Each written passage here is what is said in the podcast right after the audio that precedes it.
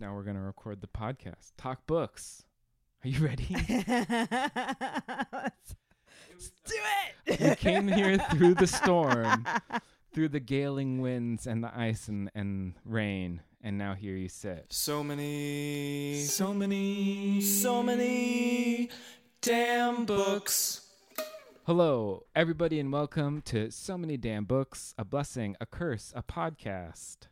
My name is Christopher, and I'm joined actually physically in the damn library by Jennifer Baker. Uh, Jennifer Baker was named the 2019 Publishers Weekly Star Watch Superstar for her work championing diversity in publishing. Her work has been nominated for a Pushcart Prize. An essay of hers was included in Best American Essays 2018 and she hosts a podcast called Minorities in Publishing that's been around since 2014. She edited a short story anthology called Everyday People: The Color of Life, and she's here to talk about her brand new novel. It's an incredible book. I'm so excited you're here. Uh, Forgive Me Not. Hi. Hey, Christopher. How are you? Welcome. Wow, you you have accomplished so much. it sounds like it. List it all one after another like that. Got to make those bios shorter. Well, I'm so excited to have you here. I, I we met um, at a reading series a little bit ago. Um, Ditmas, I think. at- it was Ditmas Lit. at the yeah. Ditmas Lit and reading you were One of series. the, oh yeah, I got to read a little bit, Yeah, which was did. fun. We heard from your wonderful novel. and uh, I was so excited to meet you. And when I read the um, synopsis, I had to I had to read this book as soon as I could.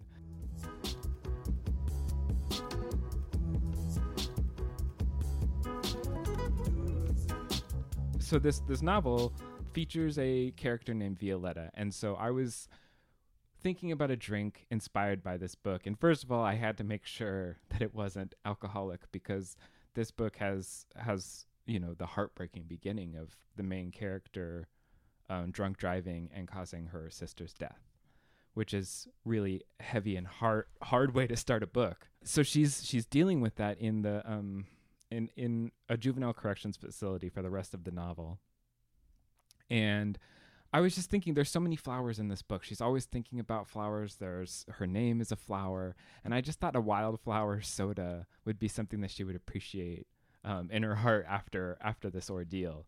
So I um I found this. I have this honeysuckle flower that I've uh, dried honeysuckle flower that I bought when I was buying teas in bulk. So that is really beautiful and a really interesting sort of earthy flavor. And then I made um, a lemon lime syrup by taking lemon and lime zest and leaving that in sugar for a few hours and that like brings out all the oil so it brings out a really nice lemon lime flavor Yeah. I've done it with the rinds where you take Yeah. the rinds and you just put it in. yeah that's always so good and then i poured this i found this botanical jasmine blue flower soda which is unsweetened so i had this fun i had the fun task of sweetening it with these other things that i made Yeah, yeah. and then topped it with an edible flower Yeah, it's very pretty, everybody. I just want you to know I took pictures. and it's you know i just feel like i wanted to give it she uh, she went through so much yeah, and you were so kind to even ask too. You were like, "Would it be appropriate or as a mocktail?" And I was like, "Thank you for thinking of that." well yeah I, mean- could personally use a drink, but the character should not. right right that's the that was the conundrum where was i gonna where was i gonna walk that line with um but it's such it's a really tasty i love messing around with um, Mhm. mocktails and trying to make something that's still extremely interesting like Right. that still has some layers to it Right. Do you order mocktails when you're at restaurants? i do sometimes i do feel like they've come so far like yeah. it used to be that you would get just like orange juice and some seltzer or something. They're Right, like, ah, right, nice for you. Um, and now there's all sorts of things that they're doing to it, which is, and I think that that's, you know, I feel like a lot of people are in this realm of they really still like drinking th- uh, something yeah, cool, Yeah, pretty cool, inventive. Yeah. but it's the they don't need the alcohol part of it. Yeah, yeah. A lot of my friends are are sober, and so that con- consideration also came up a lot more for me over the years. Yeah, yeah, absolutely. You host your own podcast. I, I, do, yeah. minorities in publishing. Um, how how did you start? You started back in two, 2014. That's back when I started too. Like, what brought you to it? Yeah, my podcast partner and I, Bev, so she's on the first year and a half of episodes. We're both women of color or femmes of color in publishing. And at that point, you know, 2014, We Need Diverse Books had gotten very big with the online campaign, and then they became a nonprofit. And it was talking about the need for more representation in books, which is accurate. And Bev and I were like, but what about those of us who are in the industry? We're not talking about those of us who are behind the scenes. Mm-hmm. And so we just wanted to have conversations with other underrepresented people who worked in the industry.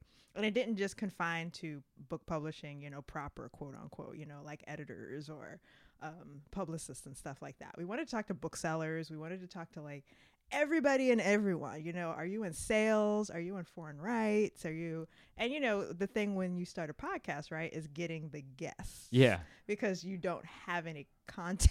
yeah, yeah. At the beginning. Uh, and so that, and then you also it's like we're asking pretty not invasive questions, but you know sometimes people don't want to be on the record to talk Right. about certain things about the industry because we're talking about the industry. You know, it's like I think authors are way more inclined to talk about their books. Um, and so then I got a lot more authors, which is not a bad thing, but I did want to talk to as many industry people to provide information on what do you do? Because I feel like I was like, do people know what a literary agent does? And I Mhm. spoke to several, and they're like, no, they Yeah. really don't know what my job is. and I would say that that's one of the really cool things about your podcast is it's like a picture of the entire industry. It's like a homogenous whole picture of like all the little parts that you didn't even realize. You you walk away from, you know, your 100 plus episodes knowing a lot about how books are made in a way that I don't think other podcasts go into. Yeah, which makes it very niche as a podcast, which Yeah. I'm fi- I'm totally fine with. Yeah, yeah. You're not going to it's not going to be serial and then Let's solve a murder. Yeah. hey, book murder. There's got to be a couple. Um, so where should where should people start if they're if they want to get if they're just hearing about it for the first time and us talking about it now? Where where should they start in the in the back? I mean, everyone starts with the first episode, which makes total sense. Uh, I do think maybe one of the episodes to start with might be there's a debut author episode that was very early on with like Leland Cheuk and Mira Jacob and Brooke. I forget her last name. I feel awful about that. But I talked to two, three debuts. One who got published by a major publisher, one who did with an indie, and one who self-published Ooh. and this really kind of cool and i have like 15 20 minute conversations with each of them about their experience wow. and i believe that's in the two or three year mark but yeah it was just something where i'm like well let's talk about how each person's experience was um, Wow. and they all had very interesting things to say See, this I feel like needs to be like a required part of an MFA is knowing this stuff, like the business side of it, and knowing like what it is actually like after you sell your work. I feel like it's an under talked about part of being a pu- like a professional author. yeah and i was talking to all of them after the fact you know Right. like a year for mira was like a couple years after so you have even more perspective in a way of what occurred And how's it going now? I mean, when's uh how's how's your next episodes coming together? Oh, slowly because the book came out. Now you've got other things. I know. You've got this incredible So, book. Yeah, yeah. So it's hit nine years in August of this year, and it'll be ten years. I'm trying to figure out what I'm gonna do for the ten year. Right. Do you do anniversary stuff? Uh I so many damn books. yeah, we've done a few Okay. things. okay. Um, like annually, or do you pick the big milestone? Big milestone Okay. numbers. You know. So at the 100th episode. Be 10, 10 years for you too. So Yeah. are you thinking about it? Is it percolating? It's like, back there, but I don't know. I it sort of feels like planning your own surprise party in some ways. It's You just know what? like that's a really good it's like, comparison. okay, yes. like I've got to get it all together and celebrate this thing that I'd make. That's already hard enough to like get it all together to make just the thing. And it's like, what do I give you as a gift for my labor? I'll help you with the book giveaway if you want to do one, Christopher. I can help organize that for you. well, let's talk about let's let's talk about books. The the next part of this particular podcast show is called What Did You Buy?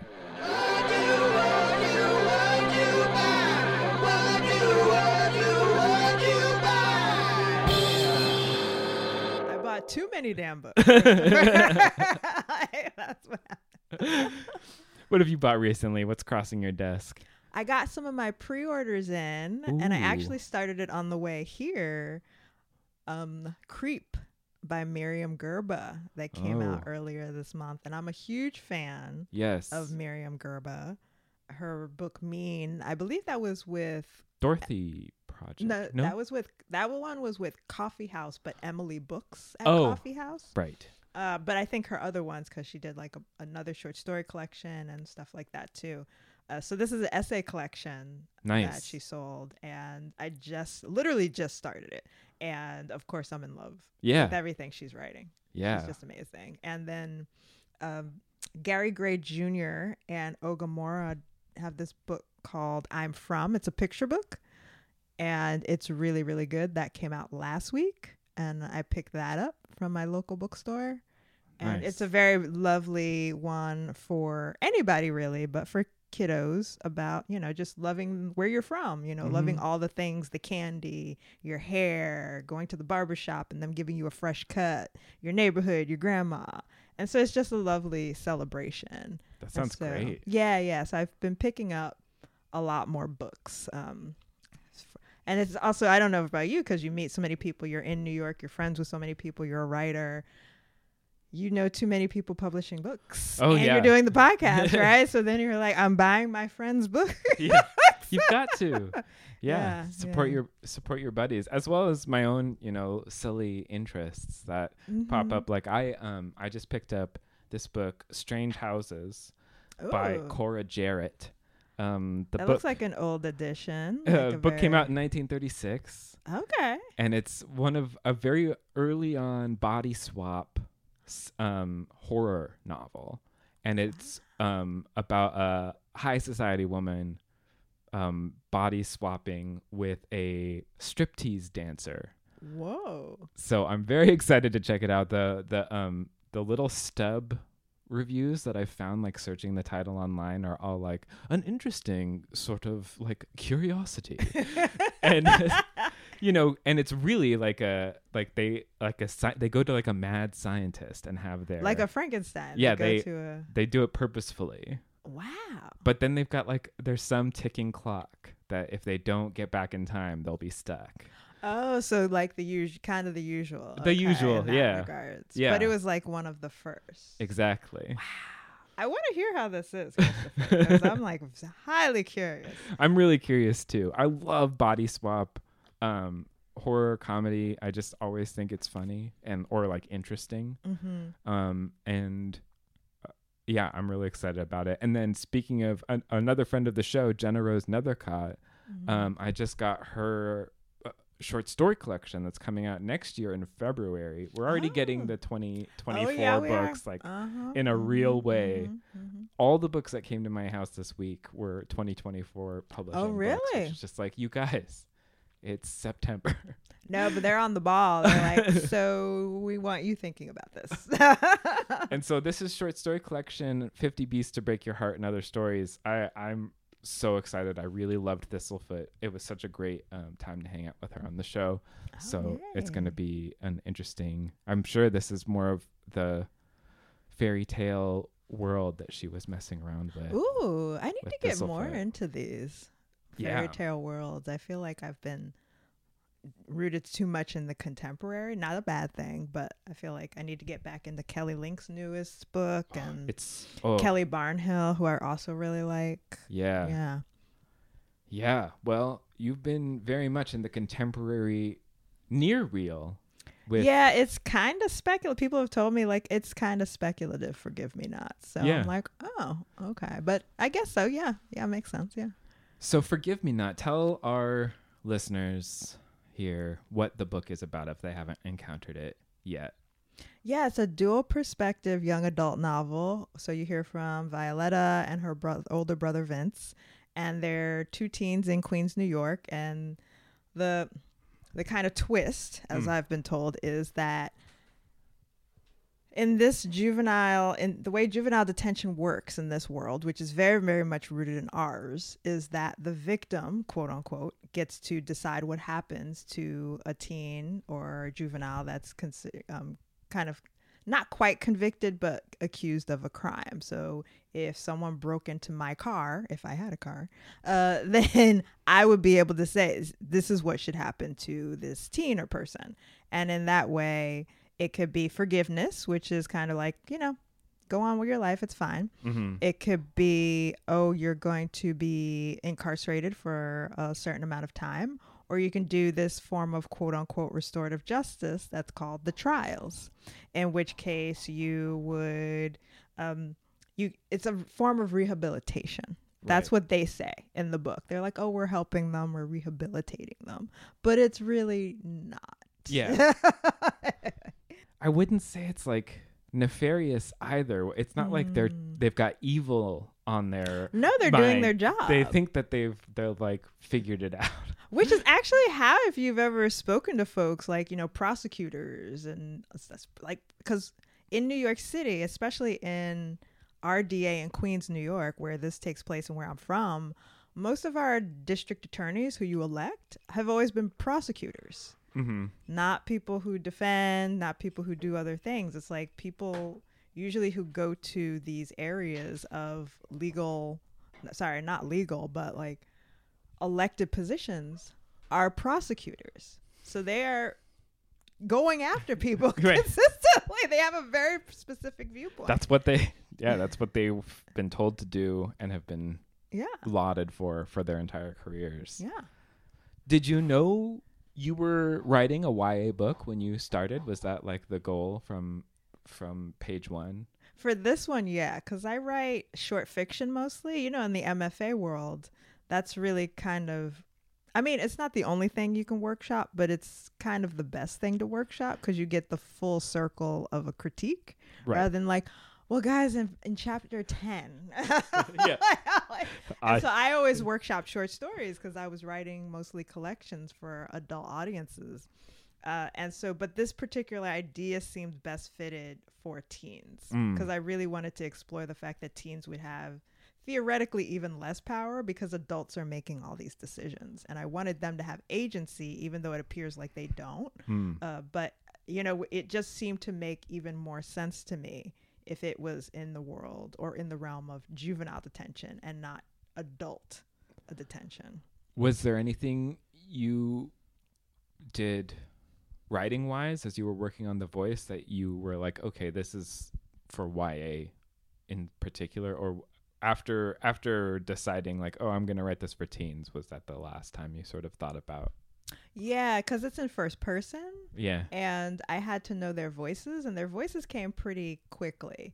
yeah, And so I don't know how it is for you, Christopher, but if I don't have the voice down, then I know it's not working. You know what I mean? So even if I'm like, well, plot, who knows? but the voice is good. Yeah. if the voice is consistent, so that I could be able to slip in and out of it, because they, respectively, they both kind of sound like elements of me Mhm. right? Like Vince is a bit snarky, and and Vi- Violetta's a bit more like reserved and poetic in some ways. So those are can be how I sound as a writer or how I sound as a person, right? Mhm. Or both. Um, and so that was kind of quote unquote easy to slip into. It's the machinations of the world and the rules, which were the biggest challenges because I. They just came to me. They just really came to me very early on The rules to th- no, the, vo- the oh. who they were, Okay. like who they were as people, respectively. What would happen? Like I knew what happened in the beginning, and I knew what happened in the end immediately. And so the first four chapters and the very last chapter didn't change. Like they got more refined, yeah. but in terms of like what happens and the overall structure and stuff like that, those did not change that much. Mm. Was was either POV harder or was there something surprising? Violetta's was harder because she's the catalyst for all of it. And Right. then there was a point towards the end, uh, I guess like the three quarter mar- mark, where I'm like, I don't know what's going on here with her. because there was just a point I had to get her towards the end. Because again, I knew where it ended. I'm like, I know where this goes. I wrote the last chapter, so I know this happens but I couldn't get her to it in a real way. And so, issues I usually have in initial drafts is I have way too many characters, mm-hmm. way too many. And so, I was like stripping people, combining people, throwing people away, killing a lot of people to the point my agent's like, could you maybe not kill that person? and I was like, yeah, sure. I could not do that. I had Violetta doing a hunger strike at one point. Ooh. Yeah, because I was just trying to get her to like make something happen because I don't want to reveal it, obviously. You've read it, so. uh, but like there was this point I just needed her to get to the end and make a decision. mm-hmm. And I had a hard time having that moment that would tip her over to make this decision. Right. But for Vince, it was very much like everything pretty much stayed consistent for him. It was just like tightening chapters or did, or moving chapters for him. Hers was a lot more difficult. Plus, she's in a world that's very different than the Yeah. than the r- real Yeah. world. She's super isolated. Yeah, so, yeah. isolated. Yeah. I mean, in some ways, there's a there's an element of campus novel in this because of Mm, like yeah, the yeah, real yeah. The, the rules of the world is always And the friendships that she has very closely. Oh. Yeah. I mean, it is also that early friendship makes for one of the early heartbreaking moments. Another one Mm. when one of these um, girls finds Petra? out, yeah, finds out that she's forgiven. She Mhm. is forgiven by the Mhm. people that have brought the her her victim's Mhm, family, mhm, and then she finds out that they've rescinded that forgiveness. mhm. That is horrifying. Like that. Right. Right. Can you talk about creating this that moment because that was a real like oh my gosh like a rug pull. Right, right. I, I kind of needed something to showcase that this was not as clear cut as it seemed, right? And that is how the law works to an extent. It's like, oh, so it should work this way, but it doesn't, Mm. depending on the person, depending on the situation. And Petra was actually, there were two people. There was Petra and someone else. Mm-hmm. And so what happened with Petra always happened with Petra, but she didn't have like the scars. Okay. So there was this random character who was just like a ghost in all honesty. She was just mean and angry all the time and she was covered in scars and she was just like this morose like character who's just like everything's awful and no one cares and da da da da da. And at some point I just merged them. So I Mhm. took the scars from Yeah. that character and put them on Petra and then just flesh Petra out a bit more to have a bit more life. Huh. Yeah, like I don't know like how a- I had that character. It's it seems like there's like a ghost of the novel that you're aware of of like what it was because you're still so close to the process of writing it. Yeah, yeah, because it's been eight years. Like technically, from the I started it in 2014. I looked. I keep every draft. I don't know about you, but I keep every draft and rename it Mm-hmm. and redate it. Um, so I looked and I was like, holy crap! I started this in 2014. I sold it in 2020. Shockingly, like around this time in 2020. Uh-huh. my agent sent it out on Yom Kippur, not expecting a lot of because it's a holiday. uh-huh. And so an editor, my editor was very quick. She's like, I'll read it overnight. wow. And I was like, no, she won't. and she did. Yeah. Um, and so, and then that was two years of editing. So that's eight years total on and off of me working on this singular book that finally came out in 2013, 23, sorry. Wow. So you, you do live with it in a way. And then at the same time, you're supposed to write another book. you're like, I'm still That talking one- about this one. that one took 8 years, so. I'm going to hold on to it for just a little longer. Just like give me six months at least. But at the same time, I mean, you know, you know from be, talking to so many different people and being in this world that like you have to jump on the, on your chances and you have to work fast when and strike while the iron's hot and all of that stuff. Yeah.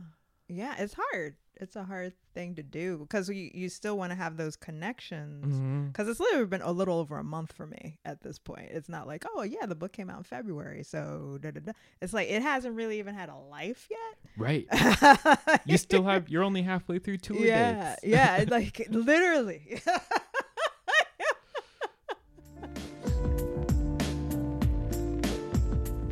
At the base of this book, there's this tension between the idea of like restorative justice that's put up against like bureaucracy and government, and like, can government administer restorative justice?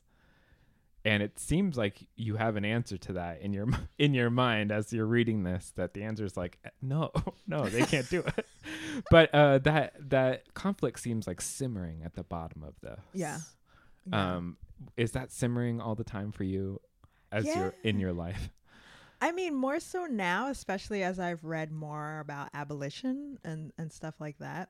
So, I mean, when I started the book, I will be very frank that it was really the idea of what would things look like if victims were able to make a choice in this and what does forgiveness look like? Like those were the two big questions for me as a novelist or what have you and then it was the characters but also understanding i wanted this book to be different because in young adult novels thus far it's not all of them but thus far there's a discussion about criminal justice that really isolates to the person Mm. and so we're kind of looking at the system but kind of not because people are so focused on the individual and so you're not always understanding how the system works. I think Monster is one of the ones that is a bit different.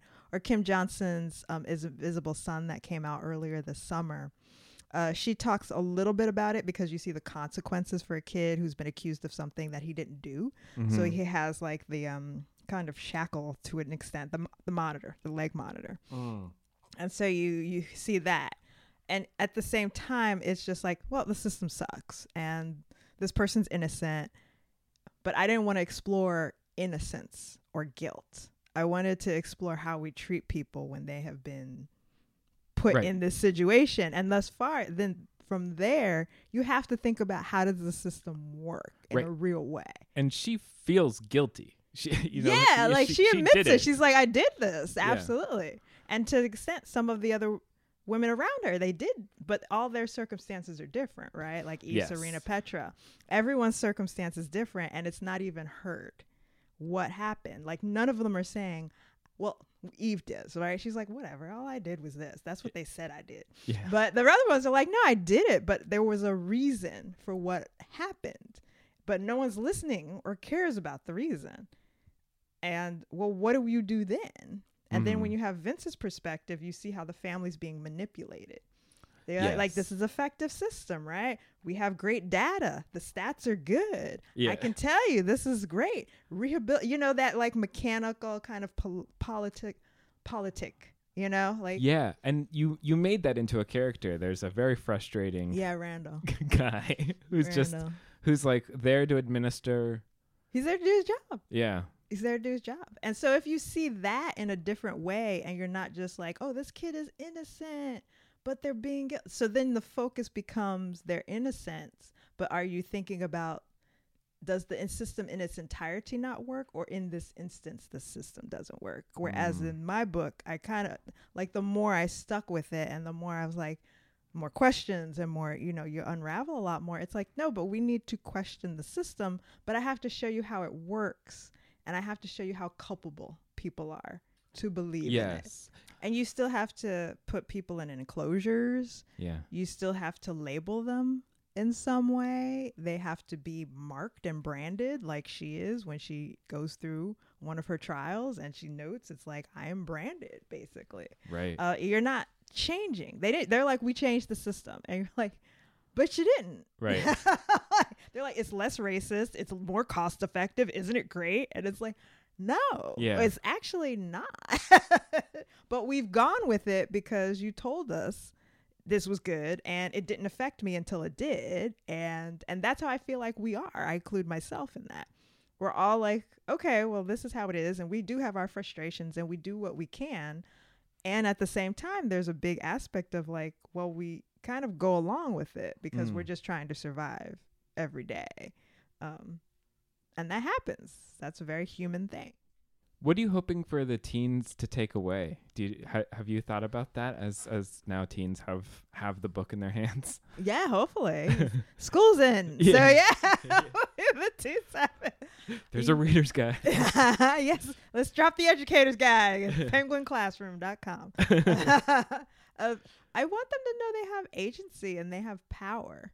And so that was the biggest thing for me is that's why it's teens because I was like, I know that I can give them something to fight for in themselves Mm-hmm. in the midst of everybody making these decisions for them and thinking they know best and and all that. So I really want teens to come away. I would love for them to question the systems in place and I don't know if this would radicalize them, but I want them to question it and be critical of Mhm. things that are in place. But also I want them to be like, wow, you know, even though she's detained, she has power and she can make a choice for herself. And what that choice results in is what it results in, but she can make a choice. I mean, you feel for her this whole time. It, it, that's something that you're so close to her. You really feel her guilt coming up against her annoyance at this system that right. that goes beyond annoyance. Annoyance is a very light way of putting it, but that's And where it starts. right? Yeah, Like annoyance and confusion. Yeah. She's like, I want to do it. Like she's like, I'm ready to do the work. She's like, right. she's she does think like maybe this will help me, hmm hmm but But dot dot dot.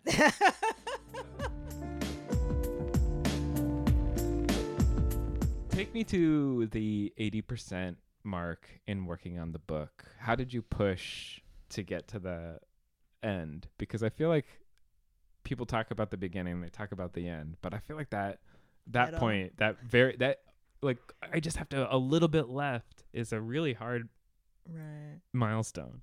Right. I write in pieces, so I don't write chronologically. For short stories, I kind of do now, but for novels, I don't. Uh, so even I started a new novel because I was like, screw novels, man. I'm going back to short stories. This is awful. but now then I started a new novel. um, it's an adult novel, but I'm writing it in pieces. So I'm like, I feel like I know where it ends, but I'm writing in pieces. So that's how Forgive Me Not was. I was constantly writing in pieces, and then you put the pieces together, and you're like, oh, okay, so I have part one. Okay, so I have part three. Okay, so I have part two ish or Mhm. something like that. And so I, it would just be me kind of cobbling those pieces together. And I think once I got an agent, it helped because I had something. I'm like, I don't know if this is great or good, but I have something. And she was intrigued by it. And then she's an editorial agent. So that was helpful to get Cool. feedback. Yeah. Because I had gotten early feedback, but then I was. I just pursued it up by myself, and then I'm not monogamous in my writing practices. I don't know if you are, but I'm writing four different things at a different time. Mm-hmm. So I'm not like, oh, I'm only working on Forgive Me Not for eight years. It was no, I was writing multiple things. So Yeah. Yeah. It wasn't just turning on the forgive me not. yeah, yeah. I think that's what day. helps me is that if I'm stuck, There's just something go else. here, go to an essay, go to a short story, go to here, go to there. It elongates the process, but it helps me just get breaks from it, and that it's what helped me figure out certain things that weren't working. I Hmm. think the the hardest part was when I got the detailed edits from my editor because she does long editorial letters, and I'm not even being facetious when I say that. And she's very detailed, and so I was like, she's like, so this isn't working, and I'm like, well, I don't know what to tell you. and it's due in two months, so you're like, ah. So I got even more stuck. That's where I got really stuck. When I had, when you have the time, it's not that you don't get stuck, but there's a freedom. But Mhm. now I didn't have the freedom. I had to meet a deadline to get this book out. And because I worked in publishing, I know what the results will be if I don't meet some of these. yeah, yeah, yeah. so, There's like an old writing adage, like to write from anger, to like write from a, Mm. an angry place. Do you Mhm. agree with that? Do you feel like you were writing from an angry place while you were working on this? you know, I write anger a lot because anger feels easy to write.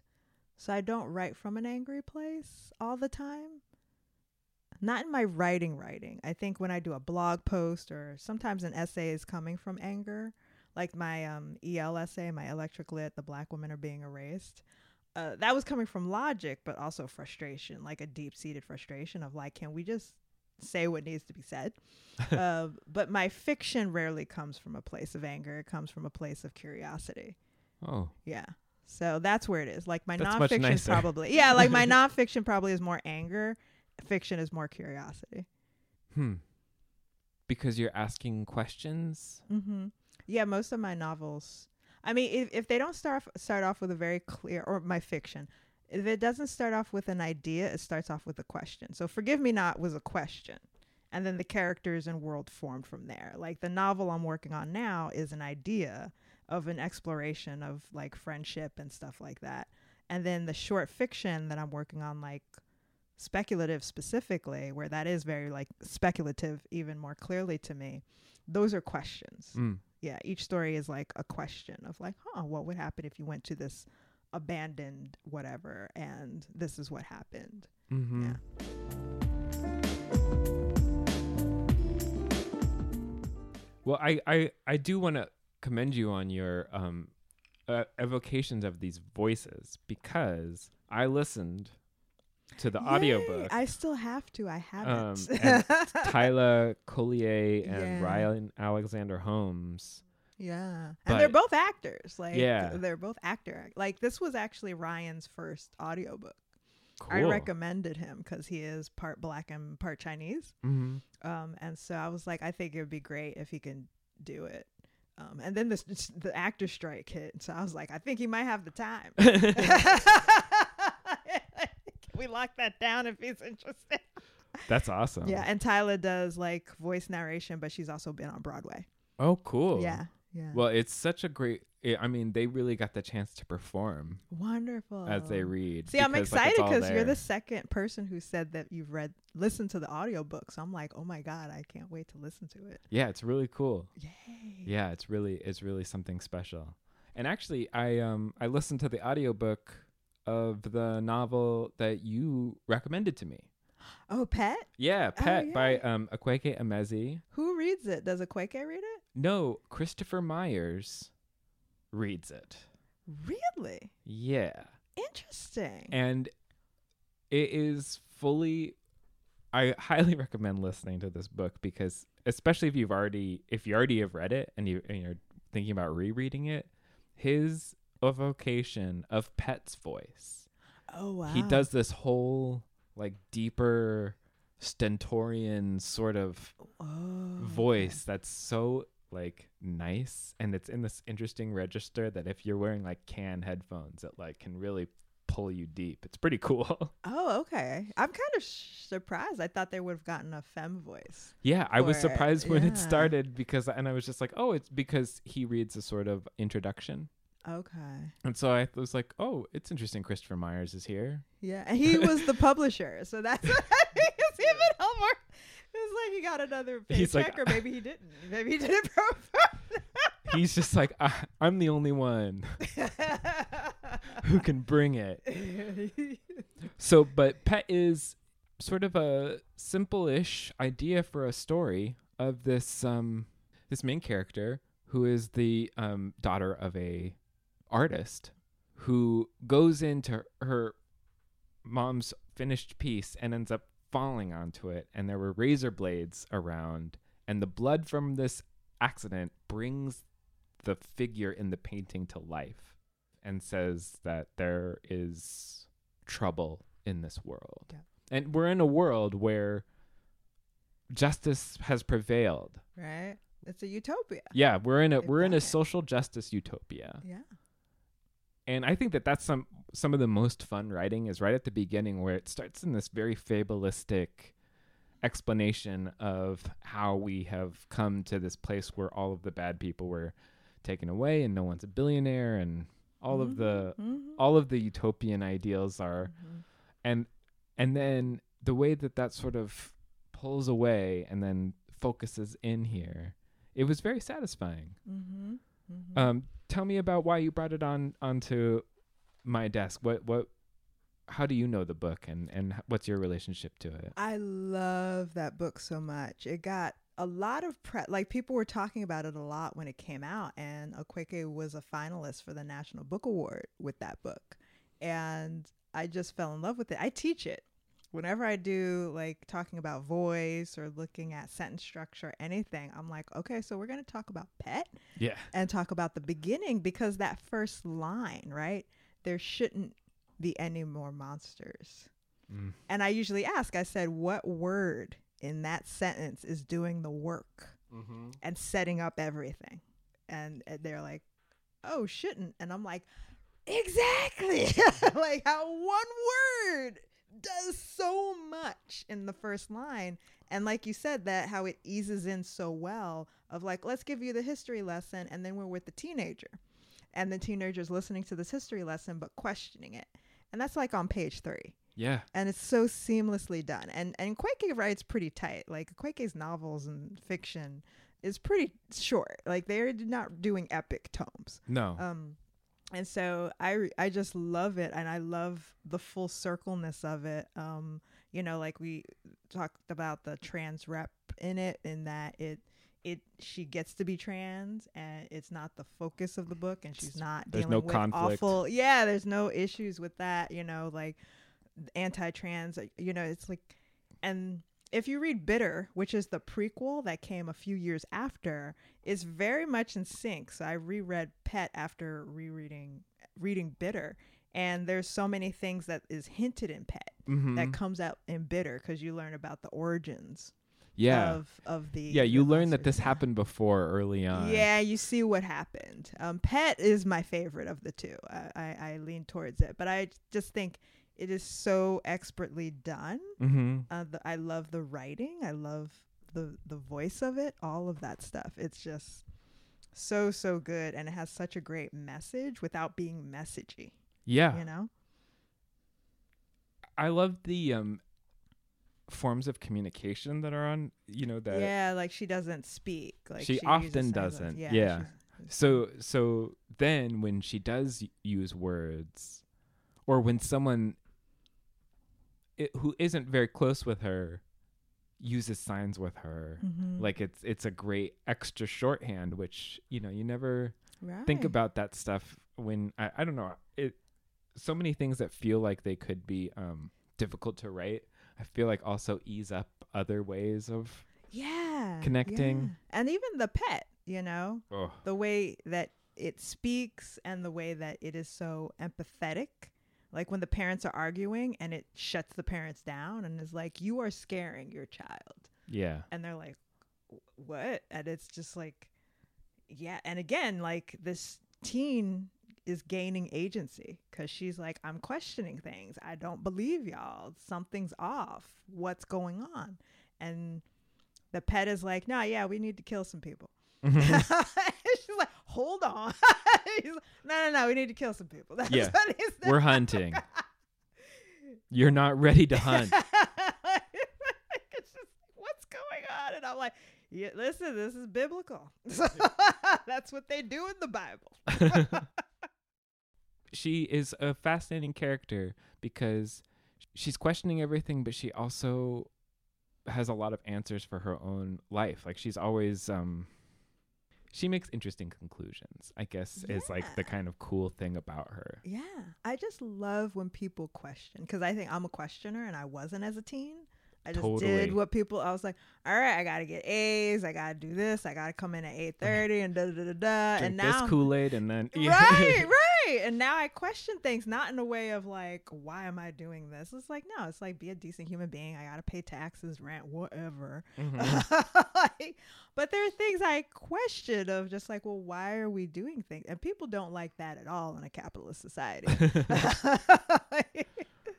I love the rules of um how Pet could show himself or not show Mhm. and, and all of Mhm. that stuff. It reminded me a little bit. I was thinking of um that Jimmy Stewart movie Harvey, where he's the oh, only with one the rabbit. can see the rabbit that's sort of commenting on everything. Right. I Um, haven't seen that in ages.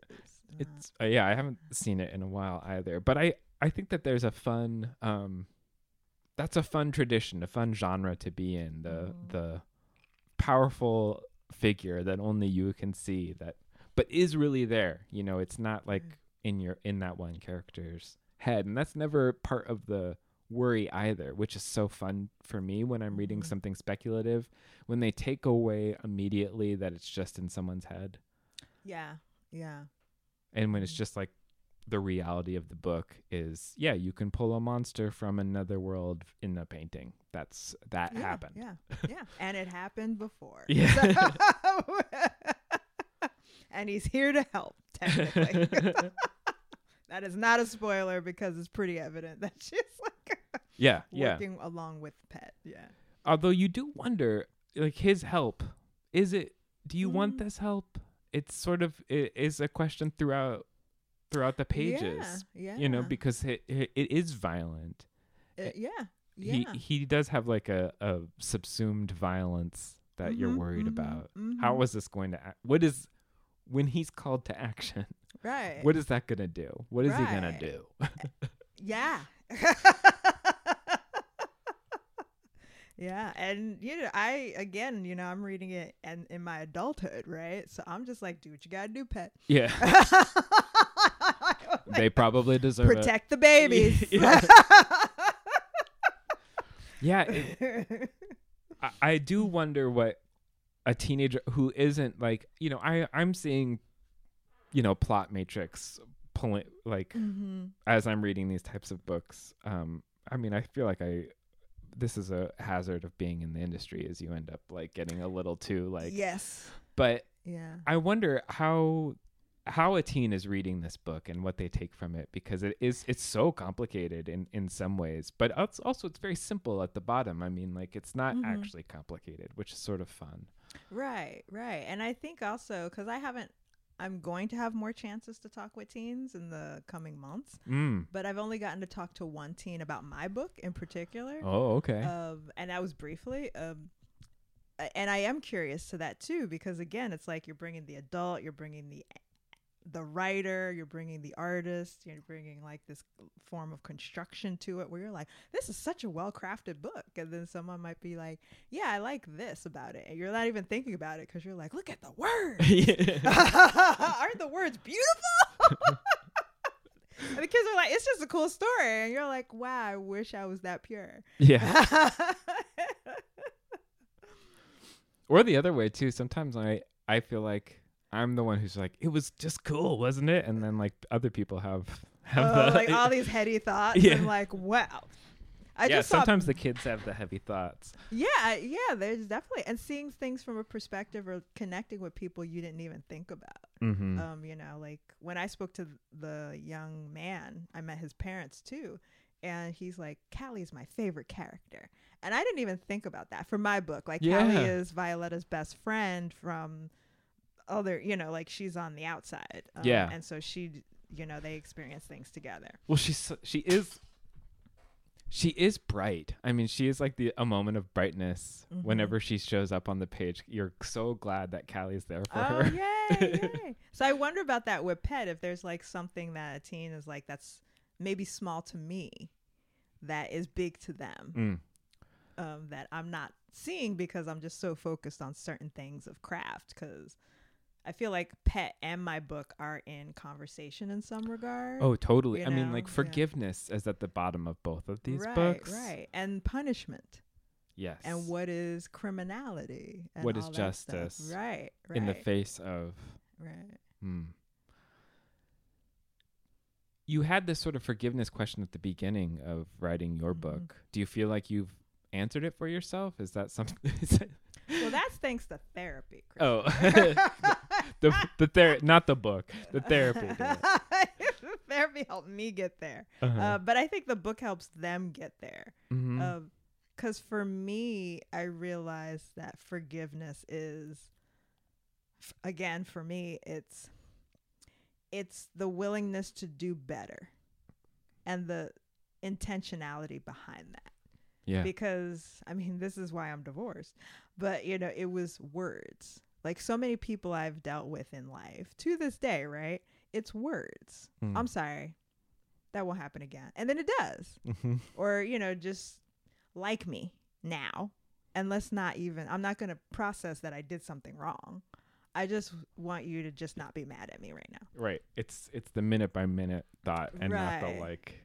Right. You realize that it'll be a week from now soon too. Yeah. and you can kind of see it in people's faces. Like sometimes I'm like, wow, you are not processing what I am saying at all. And we're just going to do this again. And I'm going to be really annoyed with you.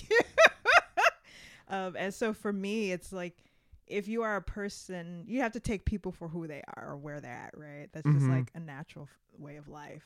And if I know that you are a person who is not really intentional about being good to other people, respecting where other people boundaries and stuff like that, then we can't do business like Yeah. in any way, shape, or form. Um, but if you are, and that is work that you're willing to do, then to me it's like okay, well we can move on. Yeah. You don't forget, you move on. And even Violetta says that she's like, I don't want to forget, I want to move forward. Yeah. Forgiveness is hard. Yeah, like someone was like, You well, what wronged if you someone. do this? And I'm like, I don't know. That's another book. Yeah. like I couldn't get that into this book. yeah, you could. There's your there's your series just sending sending these I mean, I, I saw a quote from you that you said you were had other trials. You had like you wanted to put her Mhm. through far more. I wanted to put her through three because technically she has two with the option for a third. Right. And that's where I actually got stuck, Christopher, is I was trying to think of a third Mm. trial for her. And then I realized I didn't necessarily need one. Right. Because that was going to be the turning point. The Right. That third trial was going to be the turning point. This was early years, right? This was in the first two, three years of the writing of it. So I think I was in that mode of like, I must put her through a lot. Yeah. And it's kind of like, but you have put her Yeah. through a lot. You're not trusting that, which I've now come to like give as a critique to other writers. Is Mhm. okay, if they have this, do you need this? Like, do you not believe what you've set up is enough to keep someone invested? Mhm. And and I think again, I'm curious to your thoughts about this, but like I see that in writing and in cinema, right? Where it's like, well, why are we going that far? Like, what is this doing for the book, the plot? Um, and in some ways, it's like it's just entertainment. Yeah. But in books, I feel like it's different sometimes when we push it to the brink. You have to think about what where you're at in the emotional journey to find the truth at it. Yeah. And with young people, it's different. You know what I mean? Like something a friend of mine, Mike Jung, who also writes for young readers, he said, you know, I could be introducing, or no, maybe it was my friend Alex Gino, who also writes for young readers. But one of them said, I could be introducing a teen to something very harmful. And, and then what do we do within our work if we are introducing them to something that they have never experienced that could be harmful? Totally. of and, and how do we take care of them too whereas i think i'm not saying we don't care about adults when we write for adult audiences and we know young But we just can read. figure they can take care of yeah but with teen you do there's like some care there Yeah.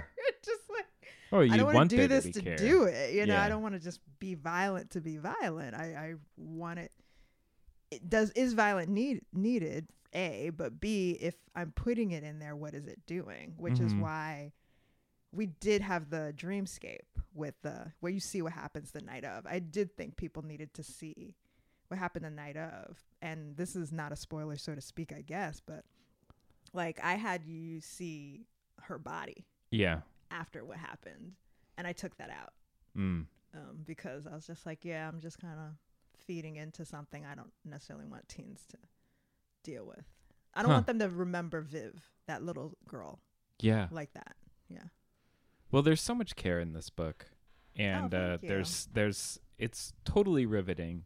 Um, both of these books, actually, I read them very close together, and um, they just uh, they really do that full on page turning thing. oh thank you Um, where you really you want to know what's going to happen. You want to know how you do want to know how, how she's going to get out of this one. okay Um, or if she does Yeah. um so so yeah i just i i think that the these both are are um i'm so glad you brought pet into my life and um i'm so glad to have read forgive me not and we are now in the point of the show where we recommend things. So obviously yes yes we recommend. We both co-sign yes pet. Pet. By Akwaeke Emezi. go and go and get that for sure and then of course forgive me not. Thank you. what else what else are you recommending to the people? Books movies music Oh my hate it when it's like, I love this. Oh, Boyfriend Material by Mm. Alexis Hall. So I was in Chicago for a work conference recently and I went to Unabridged Books, which is an LGBTQ owned bookstore in Chicago, super friendly staff, wonderful folks. And I just said I like Casey McQuiston's books. Do Hmm. you have a complimentary type book like that because I just wanted something light. Yeah. I was like, I was like, listen, I've been reading some heavy stuff. I need light. Uh, can you like a rom com? And they're like, oh, have you read Boyfriend Material by Alexis Hall? And I was like, I have not. Point Mhm. me to it. And they gave me this wonderful bookseller, just recommended to me. I started it on the plane back home, Mm. and it is so good. If you are looking for a rom com, it is a queer romance, two men in Britain, and basically one needs a boyfriend, and this guy he hates Mhm. is, or he seemingly hates, is someone he's like, well, I need a boyfriend for my job. You know, they're gonna fire me, and I need to present myself, and it's kind of homophobic. And all the reason he needs a a, bo- a proper boyfriend is Ooh. because the donors to the nonprofit he works with, um, are like, well, his his antics, because there's a whole thing, because the main one of the main characters, he's the son of a rock star, Mm. and he had problems with like alcohol, but Sure. he's actually gotten better. But the tabloids follow him, and they found him on a day that was just a bad day. He was not drunk. He was not. It was just a bad day. So Mhm. then donors see it and they're like, "Wow, he's he's doing these sexual antics, and oh my god." And so he's like, "Okay, this is screwed up, but I need this job." And da da da da. So he goes to this guy who he's met. And his friends like you will love each other, and he's like, I hate him. Mhm. and of course, what ensues is that they start dating and things happen. And it's just really funny. Yeah. It's sweet and it's fun. I needed something funny. yeah. Um, and boyfriend material. And there is a sequel. I think it's called marriage material. I could be wrong, but Yeah. they're getting married. They're engaged in the sequel. So you kind I kind of gave away what happens after boyfriend material, but you look up Alexis Hall's website and you will find that I there's mean- a sequel. I feel like there's all sorts of ways they're supposed to telegraph if it's not a happily ever after. So right. And is it not if it's a ro- romance is it not yeah, isn't it gonna work out in some way? Yeah. So Yeah. Highly recommend that if y'all are just looking for something funny and sweet and light. Mm. It's yeah. Well, I'm gonna recommend uh, a novel called Time's Mouth by Mm. Edan Lepucki. Oh, Edan. Yeah, Mhm. um, she wrote California and Woman Mhm. Number 17 Mhm. and this novel is so um, as a as a California raised raised in Southern California and went to college at Santa Cruz. This book is partially set at UC Santa Cruz. There's a lot of great Santa Cruz and Californianess to it, but it's a it's a time travel novel, Mm. and you're following um, sort of a woman who, when she time travels, she can time travel just along the path of her life. But when she does it, it's such a, it's such a, um, it changes her entire environment around her. Wow. Um, so women like to hang out around her and get like a contact high from her going into her past. And so there's sort of this cult aspect of of this person. And so it's a really interesting t- time travel novel. Um, and it's also about cults and weirdo like pseudoscience of California. And uh, there's a little bit of um, there's just all sorts of intriguing things about it. I just loved it. Um, I read it kind of slowly, which I never do these days. I read it over like two weeks oh, okay. um, rather than just diving in and reading as fast as I can. Um, and I just because it was just such a, like a sumptuous, you know, Wow, sun baked, Mhm. very golden hued read. Um, highly, highly recommend. If you liked California or Woman Number Seventeen, I think this like brings her to new heights. I think this is her Oh. best book she's done yet. Okay, I have to because I've heard a lot about Edan, so I haven't had a chance to read Edan's work. So first you have time travel, and now you have body swaps Yeah, to look forward to. I love I like I like the high concept. What can I say? Your book has a high concept. I, I recommend, and then you know, forgive me not. Go pick it up, people. yeah, it's out now. It's out now. It may be written for YA, but, anybody would enjoy it. Yeah, my friends have been feeling the feels. Especially they all love Petra. A lot of my friends love Petra Yeah. so far. So they've been like, phew. Jen, it has been such a joy having you over. Everyone needs to go buy the book and check out your podcast, Minorities in Publishing. All of this will be linked on so many damn books.com on the episode page. You can find every book that we mentioned as well as all the links to this stuff. And thank you so much for hanging out. This has been awesome. Thank you so much again for hosting and this beautiful drink. It's really refreshing. I hope people make it. Yeah, please do, guys. You can find the recipe also the same place. Yeah. So many damn books.com. Okay. Bye. Bye.